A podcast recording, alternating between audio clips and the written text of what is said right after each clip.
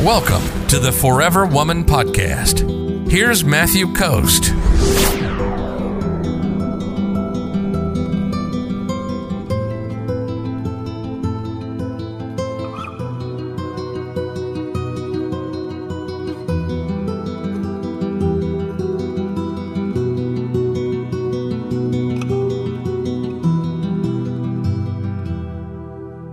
CJ says, Do you leave him immediately or do you give him a chance if he has really cheated on you? Chances might be he will do it again. It's so difficult. So I guess you are talking about your situation here, CJ. And yeah, it, it, it's a pattern, right? So you want to look at, you know, why this happened. Why did this happen with you, right? Was he was it just something that he went off and did right? Are you guys in a committed relationship?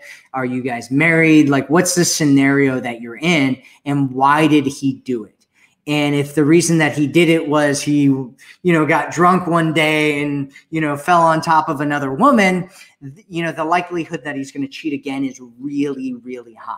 You know if he did it because you guys haven't been talking for a month and you've been ignoring him and you haven't been physically intimate with each other and all that kind of stuff has been going on and he's never done it in his past and you know he, it, was it was a really bad weak moment for him then it's possible it's possible that he's not going to do it again but here's the thing here's the thing if he cheats on you and you just allow him back into your life then what you're doing is you're saying this is acceptable behavior. There's punishment for it, but this is an acceptable behavior in my life. And so it's really, really difficult if you're not.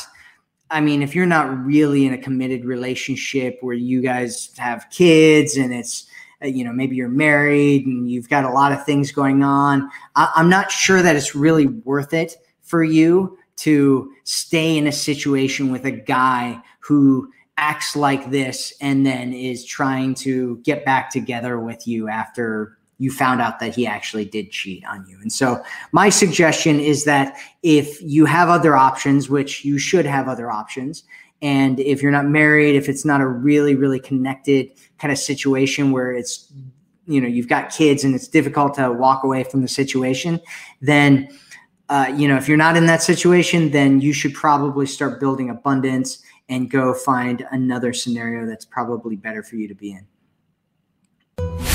If you're ready to attract a man who loves you, sees you, and cherishes you, visit theforeverwomanformula.com right now.